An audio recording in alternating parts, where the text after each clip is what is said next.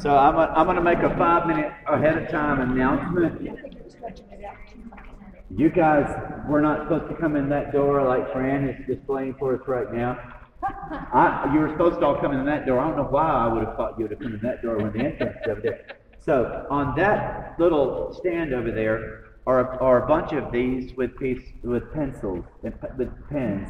And the only reason is, is um, we're gonna watch a video and then I'm gonna, and then I'm gonna ask you some questions. And um, I'm not saying y'all are old and would quickly forget things. That's not my point at all. Okay. But but it would help me if I were in the class. To, oh, what did he say to, to write down? Because I'm going to ask you what are the main points. I'm going to ask you what, what what are your questions and what do you disagree with. And if, if, it would if it would be no, you know what? Thank you. And so you're very. I just decided it would be so crazy to go back and forth. Don't know. So, so if, if you're the kind of person, now, you have your own piece of paper and pen, or if you're high tech like Lynn Leeming and you got your phone, you can take notes with that, then you do that. But if this would help you, great. And here's the deal. I'm going to. Do not think that I'm so generous. I, I, I'm going to give you the paper that you write on. You tear that out and put that back over there. I'd like to have these available for next week. The odds of you bringing them back next week are very minimal. Okay? Some things, even from middle school, never change. Okay? we just know how we are. So, uh, anyway, get a pen. Do you have a pen? And are, and listen, guys, I lot of money on these pens. Do not keep it. Okay? And you know, I didn't buy enough pens because usually most people don't use them. But, um, but, but you can say, give me that, Fred. But they're still cute. If you guys would like a piece of, uh, uh, notepad and you might want one, and you have a great memory and remember everything. I'll ask questions. I'll keep it. Oh, my goodness. Wow. Eddie probably did that on purpose. Right here, Yeah. Bub. It's- Did you I, I say this the to y'all lids right on? here, Bub. Yeah. Eddie, did you glue the lids on for some people? Huh? Made sure that some had allergies? Well, Oh, she those, got it. those are those are child-proof lids. on the Okay, okay. Four-year-old could have got it. I didn't want to. buy it. Right here, I got reserved. Hey there. I heard you were in Boulder yesterday. Good grief. You're a tough girl. So, uh, if you want a pad, notepad and a pen, well, I'll, I'll, I'll say it one more time and I'll wait till everybody gets here.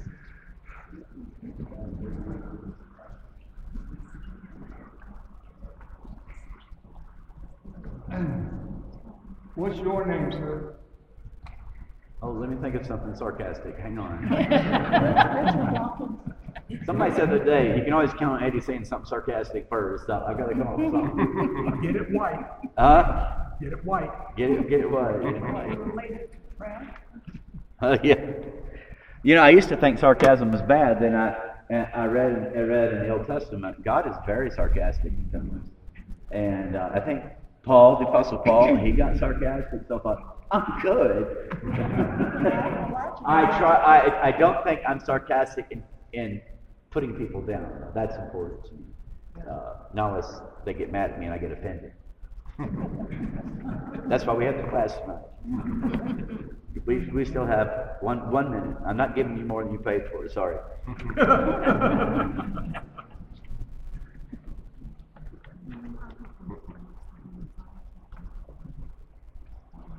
I'm kind of looking, and depending on how many are here tonight, is whether or not we'll keep meeting in here or not.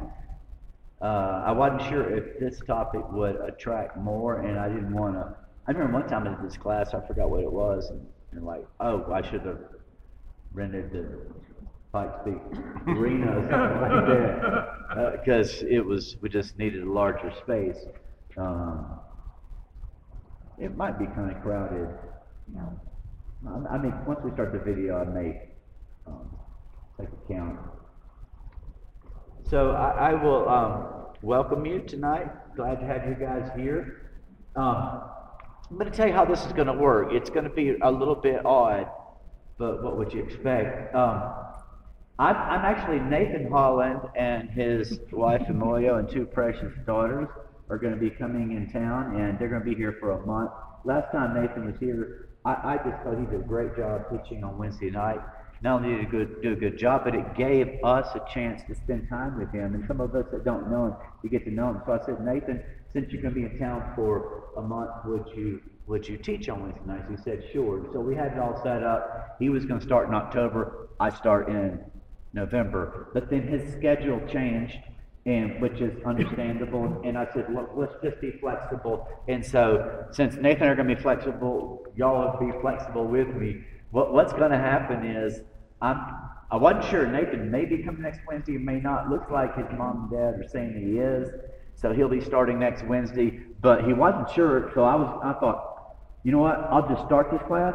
We'll take a break and pick back up after Nathan. And that's not ideal, but more important than me starting and stopping is Nathan teaching when he's here. That's much more important. That should be more important. And so, uh, so that, that's what's going to be. It's be kind of weird. Such a night I'm going to introduce a topic, and if Nathan teaches next Wednesday, and I'm pretty sure he might be, then you'll have to remember everything. Uh, we'll do a, a brief review.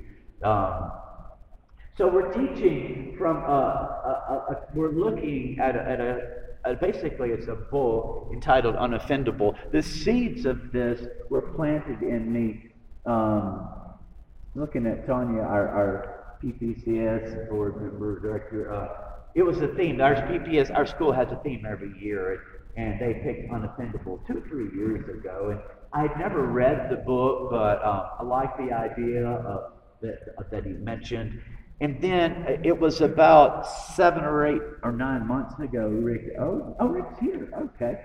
Uh, Rick gave me this book to read, gave me his copy to read, and then he bought a copy for me, and then Karen, uh, my wife, got it on Audible. Uh, it, I think it was Audible, and so we listened to it as we traveled to go see grandchildren. We, we thought it was a great book. It provoked a lot of thought in us.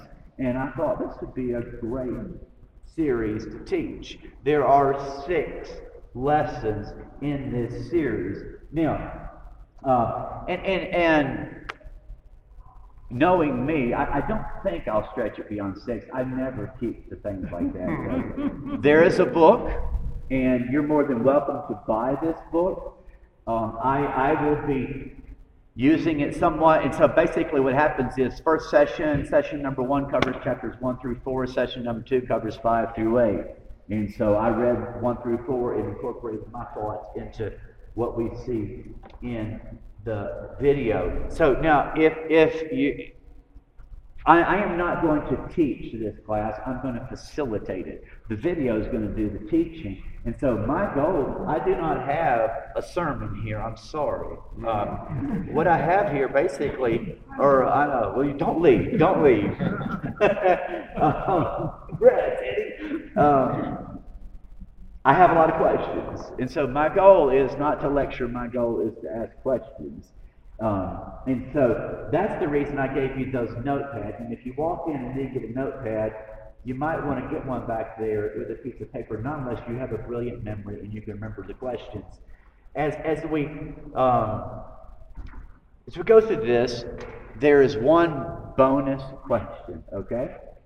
If you are, if, if you don't know the answer, don't say it yet. If you're a radio listener, this guy does a commercial constantly on the radio. But he doesn't say, Hello, my name is Brant Hanson, and I want to tell you about this.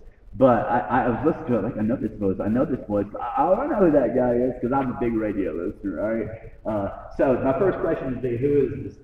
What, what's the commercial that he does ads for? Um, I'm not going to talk a lot about introducing this, although I am right now and I shouldn't be. He does a great job of setting the stage. So he's going to set the stage for the book and for the theme We're going to take a break and come back four weeks later. What I want you to be looking for, what I want you to really be thinking about, um, are what are what are his main points? So as as uh, what is what were the main points? So when let's do it. What is the? I, I have three. He really has four, but two of them are almost the same thing. So there's three primary take-home points that he has. Uh, what are some questions that you have? You can be writing this down. And then, what are some things that you disagree with? Disagree. Or it's kind of like, um, I'm not sure about that. Because I'll tell you, when I read the book for the first time, I go, oh, no, oh, no, no, no. Well, okay. Huh, no, no, that's not, uh-uh. I was, I was like that, all right? I don't know if that was your experience, because what he's going to tell you is like, no, that's not right, that's not right, but could it be? And, and so if, if you disagree, we will try not to uh, look down upon you with too much disdain. No, no, there's times when if people disagree with something, but they're scared to raise their hands, say, I'm just not sure about that. That's okay if you do, because um, I was feeling that way through the book too. Okay, so it's okay, and the uh, disagreements, it's okay. We if we, we can practice getting offended in the class, maybe uh, disagreeing with one another. So I want you to really be looking for what are his main points, what are the questions. I I, I don't understand something. Or what, what do you, what do you, I just don't think so. And so be writing that down, taking notes. There's a few more notepads there. I think those are all of my introductory points. So with that, watch me manage this technology. Okay, there's supposed to be noise, or maybe there's not. Let's see. Okay, so that's brilliant.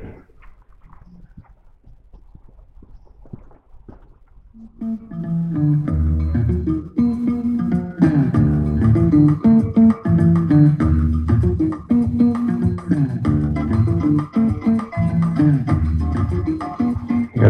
research project coming up. I have to write a thesis on white trucks. So I need some sort of resource.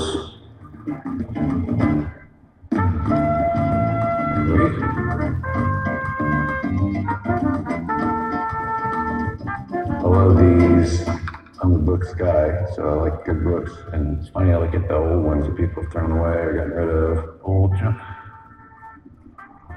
What the heck? Going back to the groove yard of forgotten favorites. Stacks of wax. Golly. Found this. Oh, yeah, yeah, yeah. I am a huge Lionel Richie fan. Um, dating back to like Hello, that video where he had this his own clay head uh, dancing on the ceiling. This guy, Lionel.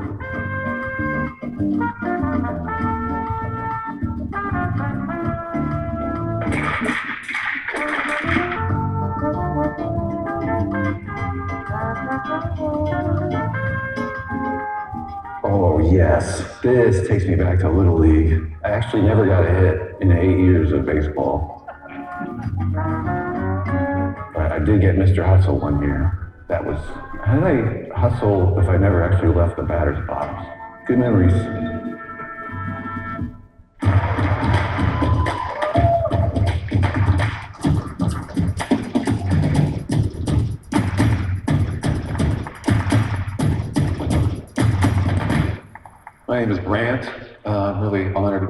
To. There's two things you need to know about me before we get started. Uh, number one, uh, I have a neurological condition, and this is a strange thing to start off. I realize that. But I have a neurological condition where my eyes move, and so sometimes my head has to move so I can see stuff. And I've had this my whole life.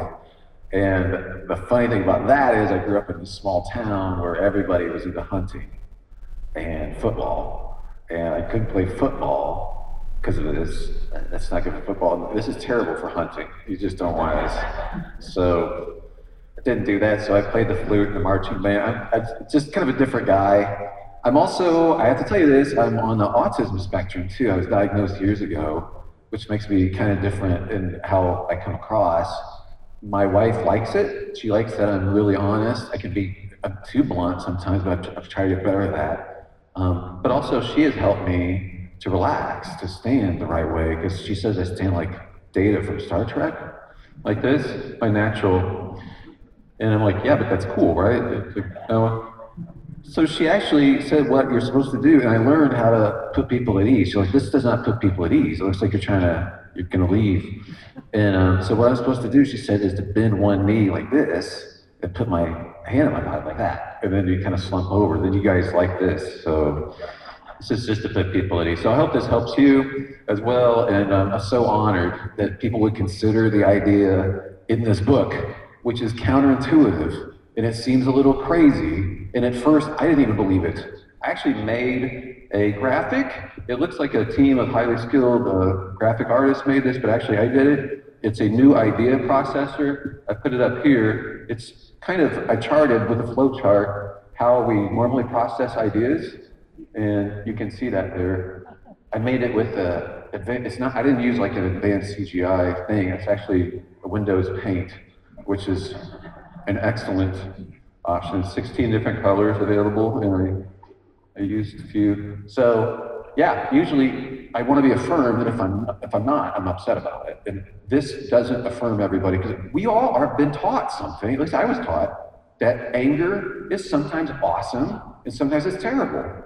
Like there's non-righteous anger and there's righteous anger, right? I mean that's that's what I grew up learning. Someone said that was actually in a business meeting, actually said, you know what, you can choose to be unoffendable. And it was a, a boss at this business meeting. I was, I was like, can I?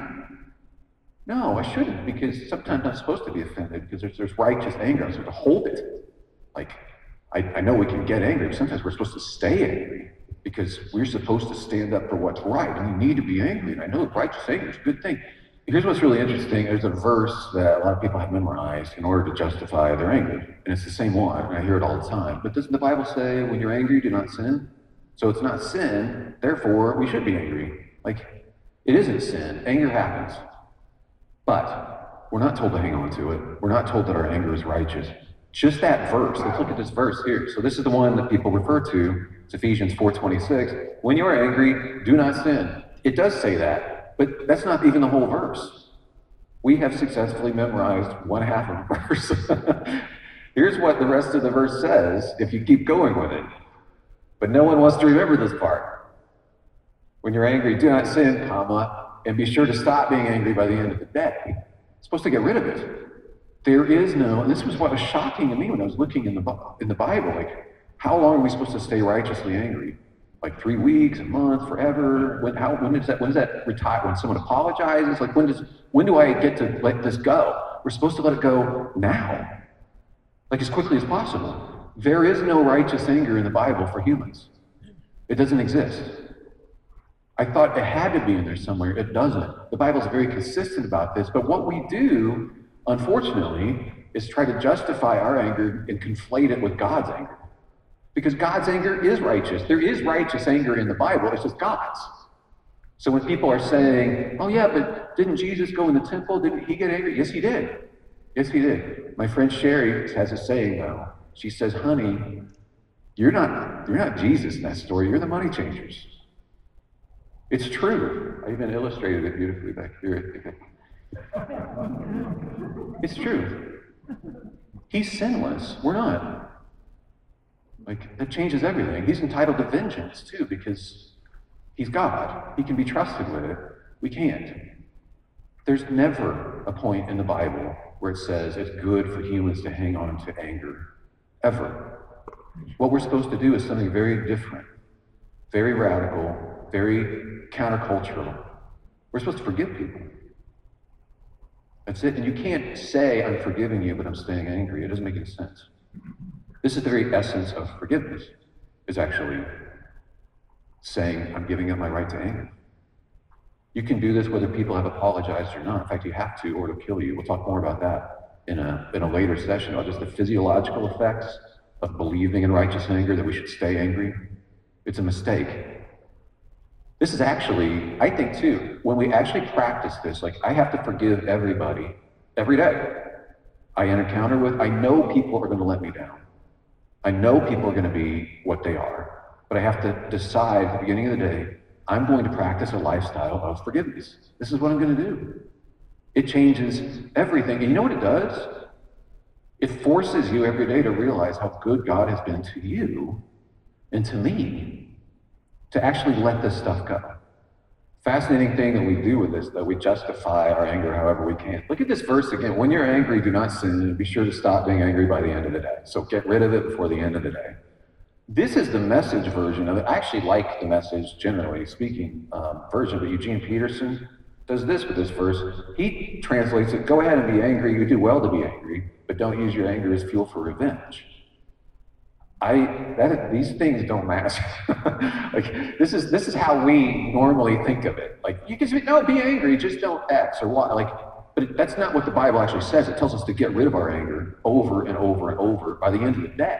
And anger is always in the list. If you notice, it's always in the list of bad stuff. It's like bitterness, anger, that sort of stuff. It's never like in the fruit and spirit. You think people, honestly, people have elevated almost to that level. They think it's love, joy, peace, anger, goodness, faith, like whatever. no, it's not. So um, here's another thing too. Because some people will be like, "Are you telling me this? This can't be right. Are you telling me my anger can't be in the service of producing like God's righteousness in the world? Like, I'm not telling you that. But James 1:20 is telling you that. Point blank. Point blank. And we still are like, no, the world needs me to be angry. No, the world needs you to take action, not get angry. Your anger doesn't do anybody any good. In fact, it clouds your judgment. What we actually need are people who actually do things, motivated not by anger, by love.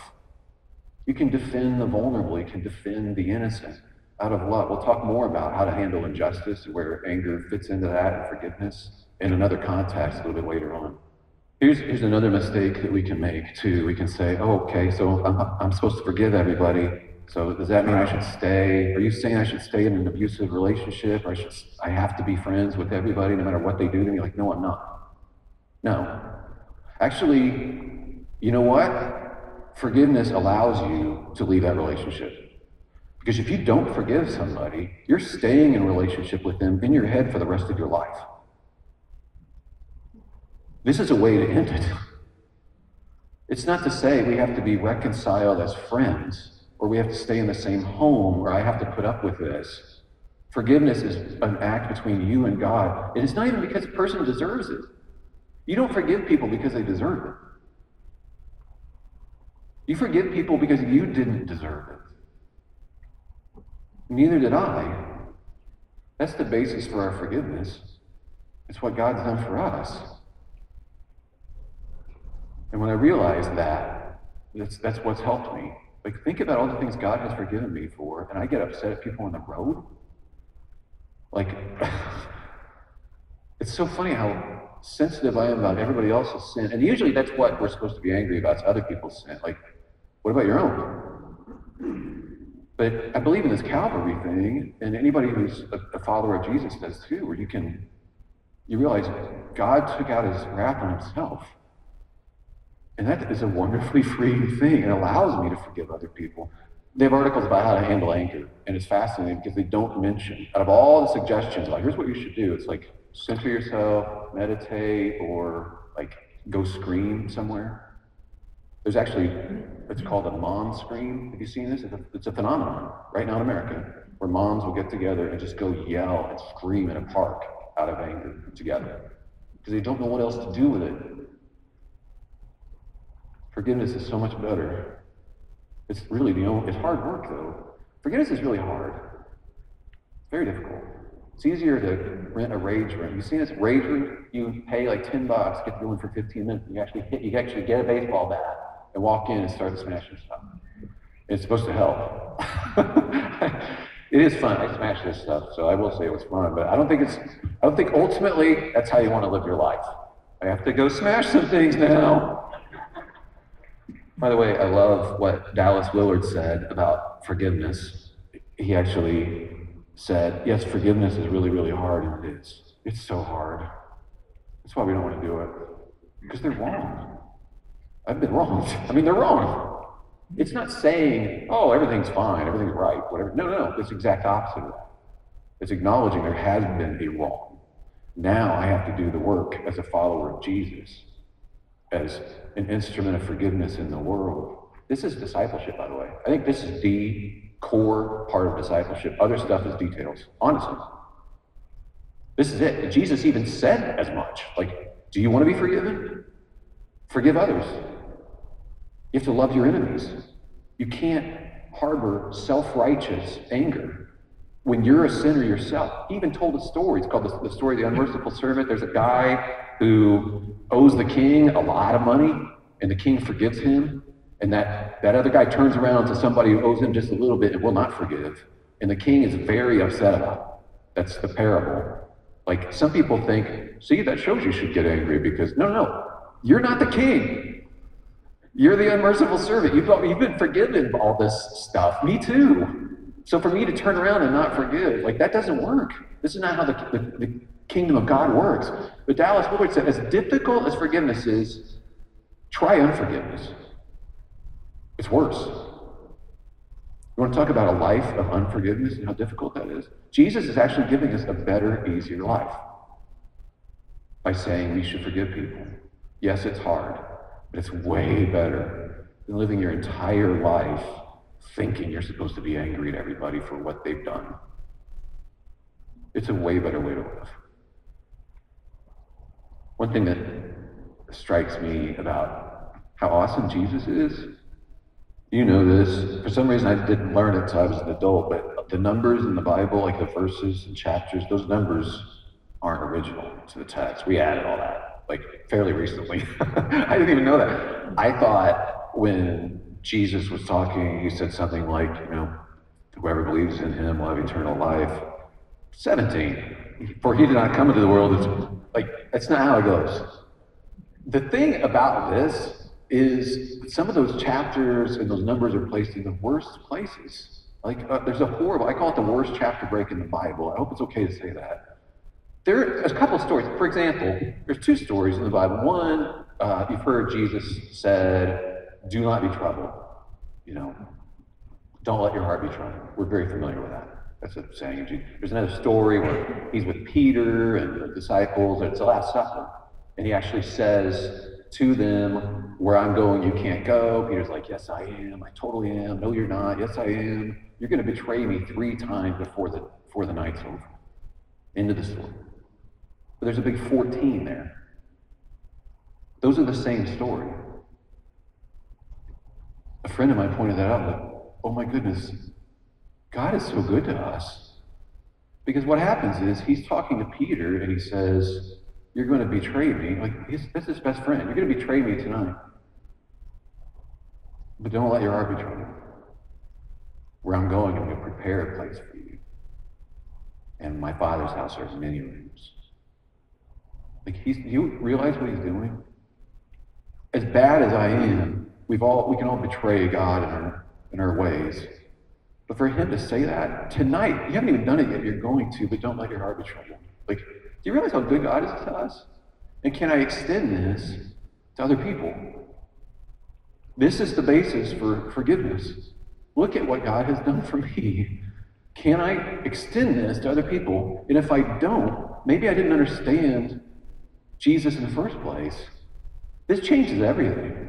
This will make your life better. That's something I would love for you, even as you're watching this, like this is the first session. We'll talk more about why this is such a great way to live your life and how to actually do this and some of the questions that people ask. This is so great. This is following Jesus, and we can do it right now. You don't need to know anymore. right now, you can actually forgive people. So this is the challenge I want to leave you with before we do our next session. But it's something that you can start right now is actually saying at the beginning of the day, I'm going to forgive people. Stuff's going to happen. This is what it means to actually follow Jesus. And I'm going to do it. So that's something you can talk about with friends, break it down, see what they think about it, and we will see you next time.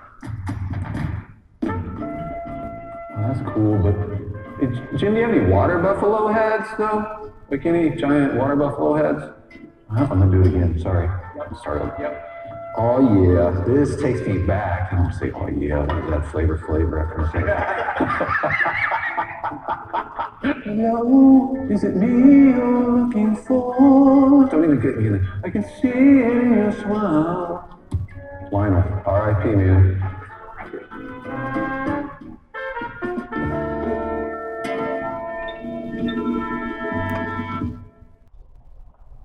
So, do you understand why he goes into the antique store at the beginning at the end? Because I don't understand it at all. Sorry? He needed a bat. That's what it was. He was looking for a bat. I was sitting there watching that. He's going to explain that in a minute. He's going to explain that, and like he never does. And so, uh, if you're if you go home wondering, so did I. I don't understand that. Other than it's just a way of getting your attention. He's a lighthearted guy filled with humor, and that's a way to to open. As I went back there, I didn't realize that this was so hard to read. Here, okay. First of all, what commercial does this guy do? The Medishare commercial. Yeah, that's the voice. That's the voice. Did you know that before? Or just No, I just heard him. yeah, that's it. it. Yeah, yeah. I, I know that guy. I, I listen to the radio a lot. So. Um, oh, oh, I will say, I think I'm going to mention this Sunday in my lesson. He talked about in, in when he was in the antique store uh, playing baseball, and he got the Hustle Award. I used to, I used to play basketball, and uh, one year I got a trophy, and it was the Hustle Award.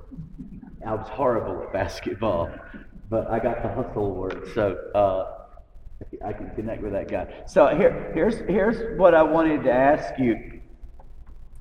Could what, what that probably makes it even more difficult, doesn't it? main points. If if there were three or four main points, or the thing that really he said that just the the drive home that really helped me or stood out to me most, what are the main points? Then we're going to come to our questions, and we'll talk about. Um, man, I don't know if you have those. Okay, what would you say are the main points? Forgiveness is a lifestyle. Forgiveness is a lifestyle. Forgiveness. Don't hold on to anger. Don't hold on to anger. Righteous anger doesn't exist. Righteous anger doesn't exist for humans. I mean, that's what he's did you, is that what you said, Phil? Yeah, I'm, I'm putting words in your mouth. That's what I thought you said. Yeah, Ri- only God has righteous anger. It's the core part of discipleship, everything else is detail. Yeah, I thought that was. yeah, yeah. If, it, honestly, in the core part of discipleship, if if he said it's the core part of discipleship, if if we can learn to forgive, if we could just get that, as God has forgiven us, just this group right here only. Uh, I don't think we never talked about it. other other things that stood out to you. Forgiveness is the antidote to anger. Forgiveness is the antidote to anger. We're supposed to be angry at other people's sin and not our own. We're supposed to be angry at other people's sin and not our own, said one of our elders. Raise your hand if you're offended. I'm glad you're on the front row, Alan. Welcome to the class. He said, when wronged, do the work of Jesus. When wronged, do the work of Jesus And forgive. and forgive. I'm trying to remember how he said it, that uh, forgives so you can let go of the pain. Because they hurt you, you have to just, just let it go for once and for all. Your forgiving is basically letting something go. Yeah. Even though it hurts. And that's even though it hurt you. And that's hard. And we'll in a minute we'll talk about he did, he said forgiveness is hard. We're gonna ask that question in a minute. Why is it hard? Other main points that stood out are something that just really wow, that was I hadn't thought about that before. Yes, ma'am. A life of unforgiveness is even harder, yeah. This is what God has done for me. Yeah, yeah. This is what God has done for me. Angela?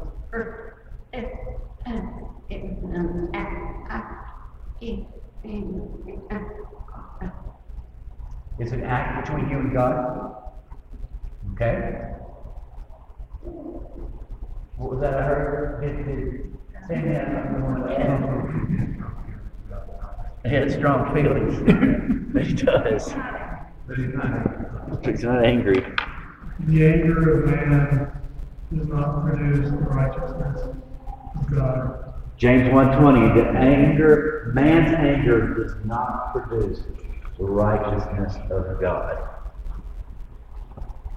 And Yeah, Richard? one thing he did not say is at the end of, do not let the sun go down on- while you're still angry, because do not give the devil a foothold. He left that out. He, I want to talk about that verse in a minute. He left out, a, a really, to me, he says, "In your anger, do not sin," and that's our go-to verse for see it's okay. But then get rid of it. Don't give the devil a foothold. And I think that's part of that comment. Good point. Yeah. Well, I'm going to go to that in a minute. Um, yes, Richard. I played golf Saturday, big shot. And I played with, uh, with this guy I don't really know very well, he was telling our mutual friend that his brother is homosexual. And, you know, the righteous anger, or I'm supposed to be offended and act as if that, oh, that's wrong. It- It's kind of, seems to me to be a fine line between not being offended and not being righteous anger, and everything's okay. That- That's my own personal conflict. Yeah, yeah. Did he, did he, did he speak to that? Did my speakers Yeah. that? I I don't know. He didn't say, he didn't. Let, let me make sure I understood you correctly, but Frank, go ahead. I was like, he didn't say that everything was okay. He made a point that it, that it's still, things are still wrong, but what you, it's how you approach it. You, you were supposed to take action, not let it fester inside of you. Yeah, because the feeling is, if I don't show some emotional response, I'm telling you, that's all right, but it's not all right.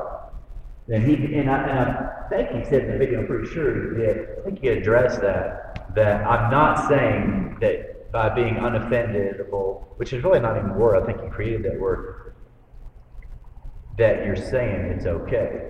Yeah. Um, Fred and then Jeff? Do- Does everybody agree that knows the scriptures better than I do, that there is no place for us individuals to have righteous? So that's point, that's point, that's one of his, one of his strong points. No, nowhere in scripture he said, because as soon as he said that, I'm filing through scripture, man. I'm thinking, I'm thinking, I'm thinking, I'm thinking of stories, thinking of stories. I think, oh, wait a minute, there's a story, wait a minute, there's a story.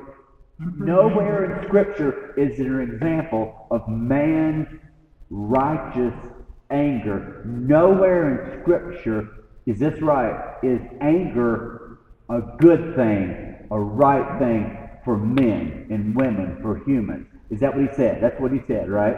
All right, so now, those who know scripture well, is that right? Because I'm pretty angry at Hamas right now. Yeah, so you're angry at Hamas. Yeah, yeah, so, so what do we do about that? Is that got to midnight? I've got to. Sun.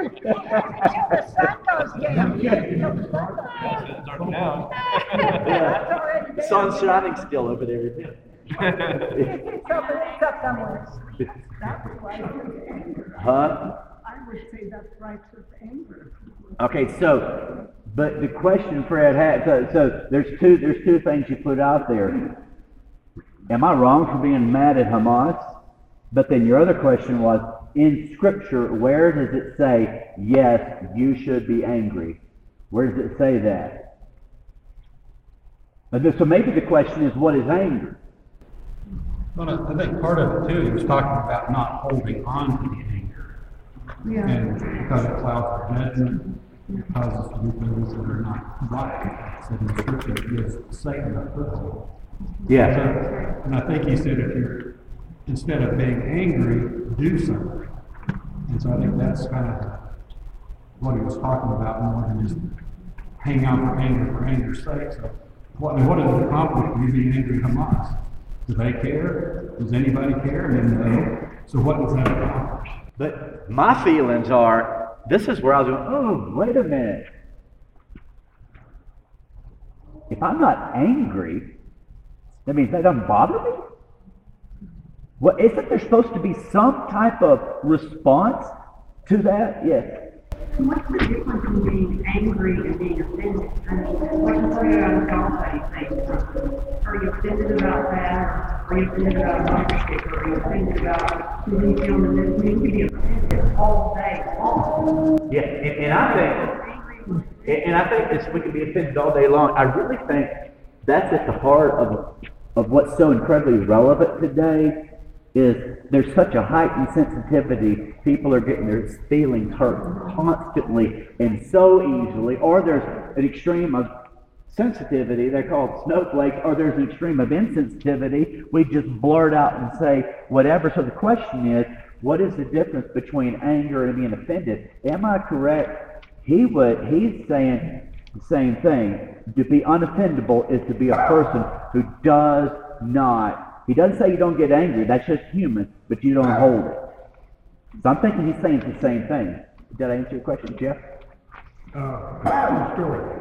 Two Shinto priests were walking in Japan. So, so say that again. Shinto priests were walking in Japan. Okay. A Shinto, a priest cannot touch a woman. He cannot physically touch a woman. Came to a creek and there was a, a, a geisha lady trying to cross and uh, she couldn't get across the creek. The older man picked the lady up, carried her across, and set her down. They went on their way. The younger man was fuming. And the older man was asking why he was so mad. You touched a woman. And he said, Brother, I left her at the creek. Why are you still carrying her? Huh. We do. And, and that's the problem, is, is we carry it and we let it fester. Did, did you notice? I really like this. He said, he said, you know, thing. Does this mean I have to stay in an abusive relationship? He says, when you don't forgive, that's keeping you in that relationship. I thought that was really strong. You're holding on to that. I thought that that was really insightful. I Yes? just, uh, along that same line, looking in Romans 12, uh, bless those who persecute you. Bless, do not curse. Rejoice with those who rejoice, mourn with those who mourn, live in harmony with one another. Do not be proud, but be willing to associate with people of low position. Do not be conceited. Do not repay anyone evil for evil. Be careful to do what is right in the eyes of everyone. If it is possible, as far as depends on you, live at peace with everyone. Do not take revenge, my dear friends, but leave room for God's wrath. For it is written, It is mine to avenge, I will re- repay, says the Lord. On the contrary, if your enemy is hungry, feed him. If he is thirsty, give him something to drink. In doing this, he will heap burden, burning coals on his head. So he, you know, he's basically, you, there is no place for the, that kind of anger. And, and this is God. Oh, he, said only God has the right to have that anger, and only vengeance belongs only to God. And that's really clear in that passage.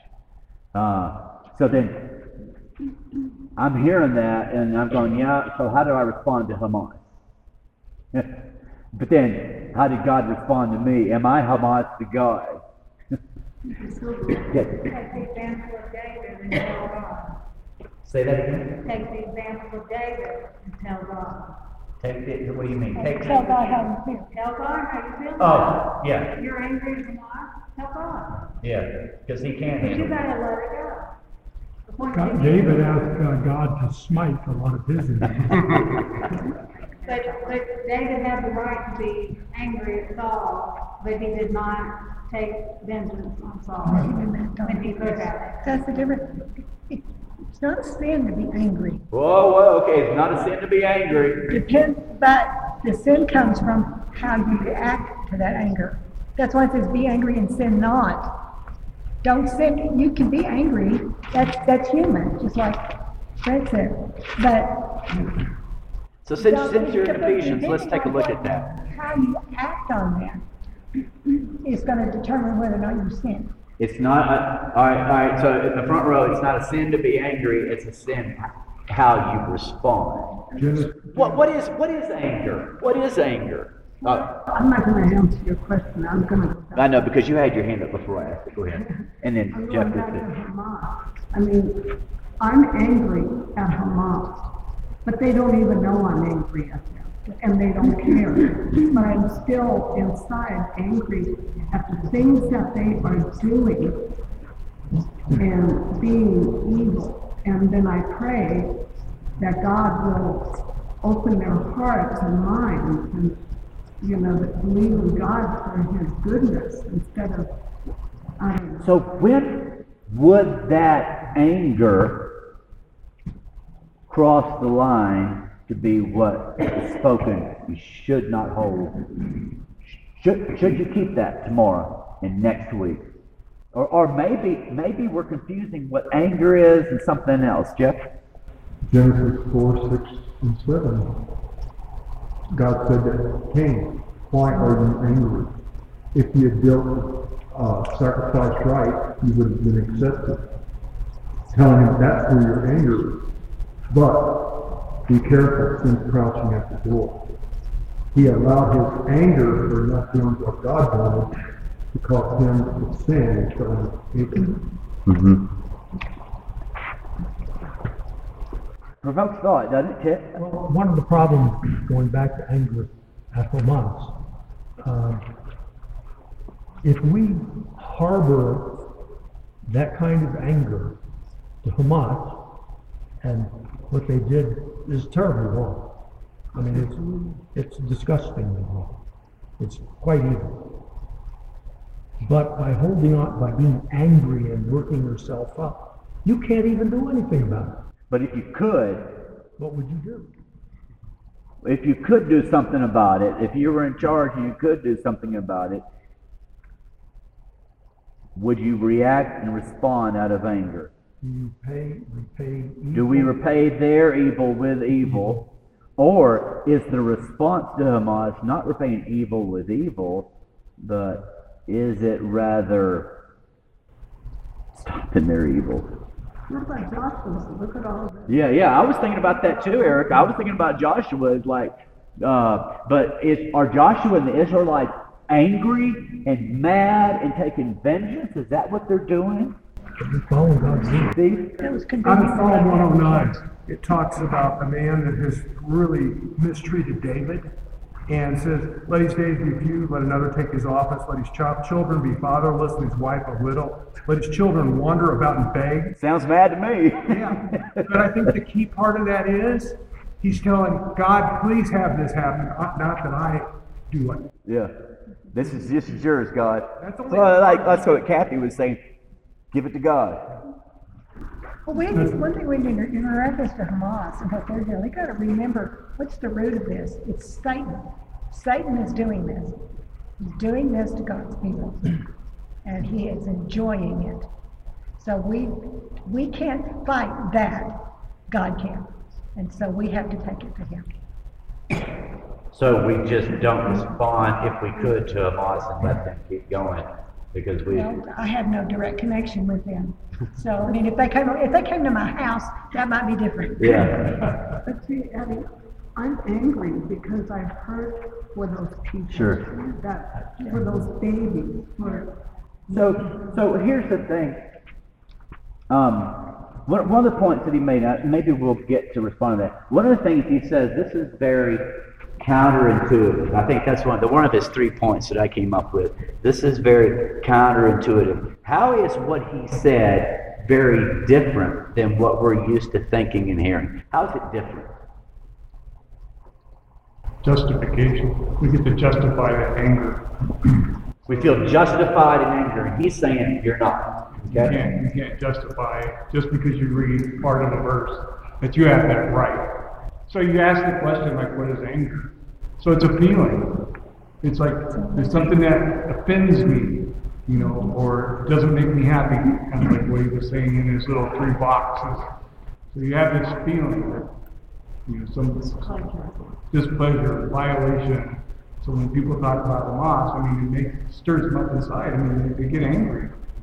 You know, so you got this angry feeling.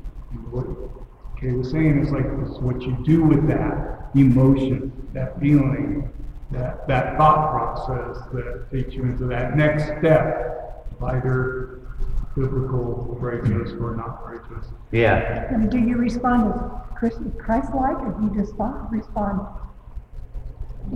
with your emotion? Do you respond in a Christ-like way, or do you respond out of your emotions? And I love what he said. Only God has the ability to uh, be trusted with that. Uh, I was just kind of saying that we also have to remember that God does tell us to come and let us reason together. And even though we do get grand, crazy things are going to happen in the world, we do have to consult with God because they're, they're as angry as we get and, and we may have a right to be angry in a sense of our emotions feeling, wow, this is a bad guy. This is a terrible thing that's happening. Hmm. And we, we're put out by that. And, but we pray about it and we're still put out by that. It's still bugging us, but we have to put it at God's and say, Lord, help me to figure out how to feel about this, how to deal with this, because I have no control. Or it over can the fester and grow and take Yeah. control of me. We can't let this fester in us because there has to be someone else that's in charge of what's going on or someone else closer to the situation. We are not. Right. Now, now, Fred did have a good question. Okay, so, so the Hamas, like, wow, that's a really good modern day right now. But he also added, so where in the Bible is that true? Who knows their Bibles well enough? Is there anywhere, is there anywhere that says, okay, man's anger is good in this situation? Um, Tim, Karen, and Fred.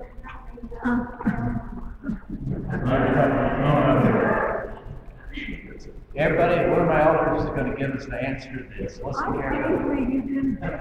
Similar to Alan, probably. Let's answer the previous question. Okay, it's okay. Let's get it out. Okay, so I I think people confuse righteous or righteous anger with, uh, well, shoot, no. That's okay, that's all right. Uh, happens to me. Fred and then Richard. Did you, have you, did you remember your thought? To me, there's a difference in, sorry, I'm allergies, I'm hoarse. Um, what makes me angry or what offends me is not so much what's against, like, if you insult me or if you cut me off in traffic or if you tell me I'm stupid or something, that doesn't really bother me that much. If you're going to hurt somebody, or if you're going to commit some sin against my grandchildren, I'm going to get really angry. And I think a lot of what the scripture is talking about is to get away from what is affecting me. I can deal with somebody hurting me or offending me. But when I see bad things happening in the world to innocent people, whatever, I get angry. I don't like, it's not that I don't have sin, but I don't like seeing the sin in the world when I see how detrimental it is to innocent lives and to people. So, So when does that negative feeling become wrong? well, obviously if I act wrong, or if I try to take vengeance myself, If you hold it, if I hold it it in, controls you. I can be angry about sin, I believe, and not sin, but it's going to be sin if Eric just does something terrible to me and I don't let go of it, even after he's maybe apologized. And so Eric, you know, gotta work on that. Richard? My to my dad. several years ago, we were having a family reunion in Oklahoma, and one of my distant cousins uh, had been in prison for um, sexually assaulting a child. And I will say, I, I thought, I want nothing to do with him. I don't want to go and see him. He was in poor health. And, and after that visit, I thought about it more and I thought, who, who do I think I am? I mean, yeah, my sins are different. They're not the same. Is that, does that make my sin any, any better? Or, and how will he ever find forgiveness if I do nothing but with everyone else continue to shun him, going and seeing him and speaking to him and talking to him. I hope that would convey that there is forgiveness in the world and it is through the Lord and that every one of us is in need of that, whatever our sin is. Um, Yeah, that was a huge point that, that was really, if, if we could just remember, me and God. Why is it my stuff that's minor and it wasn't hard for God to forgive me? But there's this major. If I could just get, if I could just get that. He's saying not holding anger and not being offended helps position me to understand how God has been to me. As opposed You got, to, got it for you, sorry. as opposed to, uh, anywhere in the Bible saying that anger is, you know, man's anger is good. Jesus said in the, uh, Sermon on the Mount, that you've heard it said that whoever murder, whoever murders is subject to judgment. But I say whoever is angry is subject to judgment. So we're going to be angry, but it's, uh, it's not condoned. I don't, if Jesus says that, I don't, I think that that kind of covers the scriptures, you know, that, that uh, we're probably not uh, angry, being angry. We're going to be angry. That, that's just the way we look at it. Because we're. Yeah, and he said that. He said it's going to happen, but now don't hold on to it. Uh, Kathy? To me, something like Hamas is an example of anger gone to seed. These people, the Hamas, are so angry at what has been done to them that they would do what they do out of their anger to other people. That, we're trying to nip it way back here and not be an example. Because if I sit around and, and if I waste my energy being anger, angry about the world's sin, I'm wasting my energy because the world is going to be sinful. I have to focus on not being sinful. That's chapter five in the book. He says, why, why are we all shocked? What people are doing? Why, are we freaking out and surprised? Like, what is this? This is world we live in. I tell myself daily, the world is world. Uh, Did, did, uh, Mike?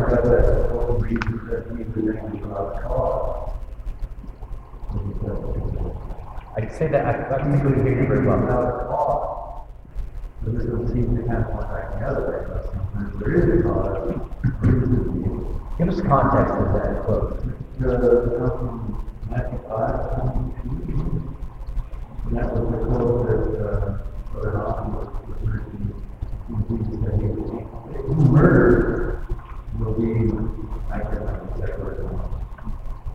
So the, the text says, "And whoever is angry with his brother without a cause," which would, would if, if, if that's literally the good translation, that means if you're angry with a cause, then that's not separate. The King James Version without a cause, other versions do not. I'm not sure. Line up with the, from the, uh, Aha, so there's, there's a, the question of, uh, of, uh, the textual variants there.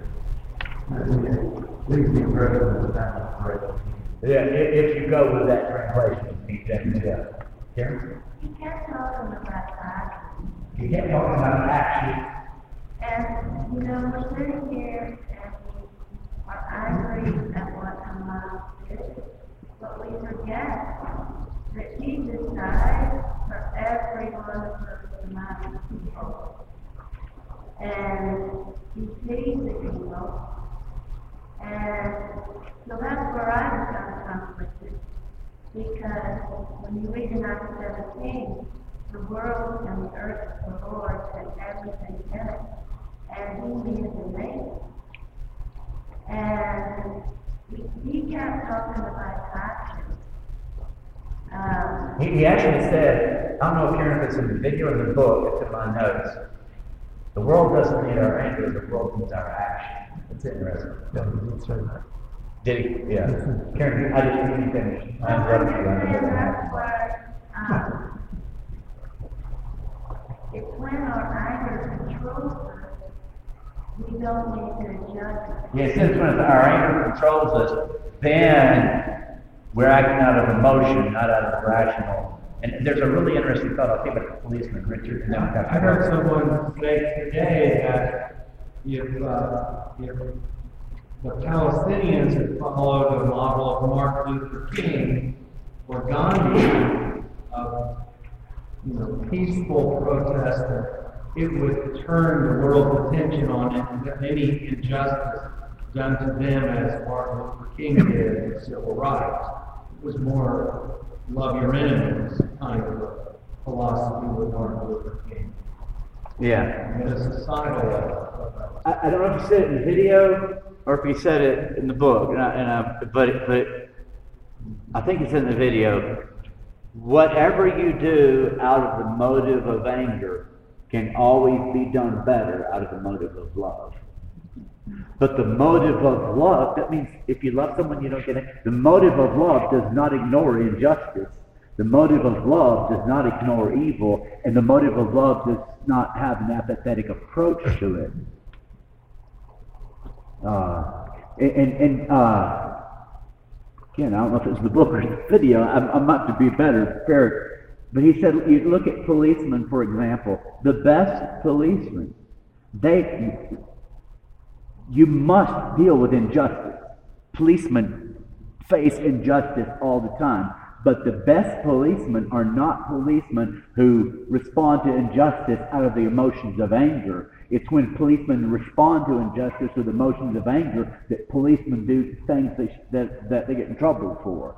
And so when there is a sense of this is wrong, this has got to be dealt with, and they maintain their emotions, that they, they do a better job of fighting injustice. It's when you, you get out of control with your emotions of anger. So it's 727. Well, that's it's, it's interesting. I, I think if nothing else, it's not like we got it all figured out. It makes you think. That's the main thing it did for me and Karen. When we, we it made us think a lot. We were struggling. We were struggling because we got some people that are like Hamas in our lives right now. All right, and we're really battling with this. And uh, oh, there's so much more in my notes I wanted to say, but we didn't have time. But I think for me and Karen, it was a good struggle. It was a good. I want I want you to go home and be wrestling with this. But one thing it did is we were traveling something bad would happen in our direction, whether it was a driver, whether it was, and we just said, okay, know, nothing. Let's, let's, let's. It, it, it was, it was starting to have an effect on us. I think it was. Um, Someone walked in front of you in the hotel, and we had been standing in line, and you turned around and said, I'm on that. they cut line, yeah.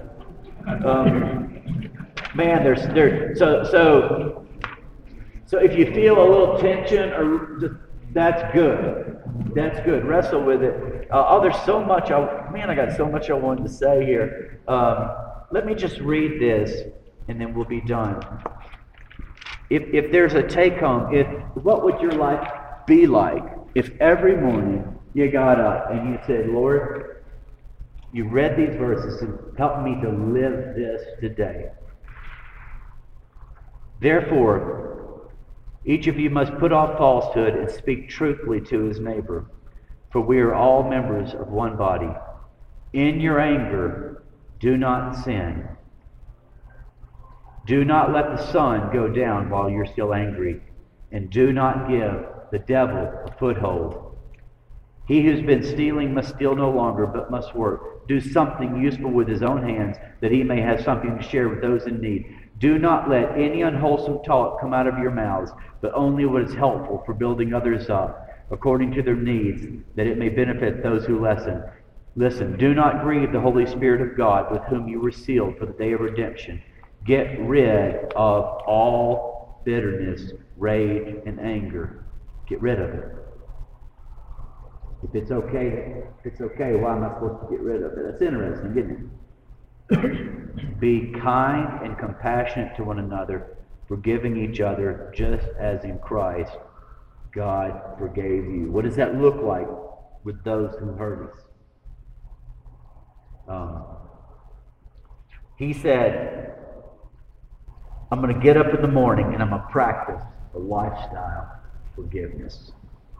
I'm going to make a decision to let go of my right to be angry. People are going to say they're going to do things that are hurtful, but I'm going to treat others as God has treated me when I have wronged Him. Um, oh, there's so much more to say. We'll just leave it with that. Let me say a prayer. Father, I, I, I love the way Scripture is described like a seed and so we've taken these scriptures and we pray that you'll plant them in our hearts and let them grow and let them shape and form us and lead us into what it means to be followers of Jesus in this very dark world. What, Help us to, to understand these truths in our practical everyday lives, I pray. In Jesus' name, amen. So, be looking for the arrows when you walk in the door. I don't know if we'll be in here or another room. Likely we'll be in here. I'd rather be in here because I'd like for many people to say, Nathan, we love you, and Mario, we're here, and we want to hang out with you. So please come if Nathan's here next Wednesday. Um, now, if you want to really be the teacher's pet, You'll take your notes and tear them off and put your pads back up there. Then what you'll do if you really want to score big is this back row right here. I stole it from right over there. Those chairs I stole from there. And these chairs right here I stole from that back wall. So if you want to help put those up, that would be great. If you don't, I'll take note of that. All right, we'll see you next week. Hey, I'm Eddie White, the senior minister for the Eastside Church of Christ. Sure want to thank you for joining us today on our podcast. I hope today's message was indeed a blessing to you. I'd like to invite you to browse our website at eastsidesprings.com to get more information or to contact us. And as always, we indeed welcome you to join us for our worship service in Colorado Springs as we seek to live out Jesus' mission of making disciples of all nations.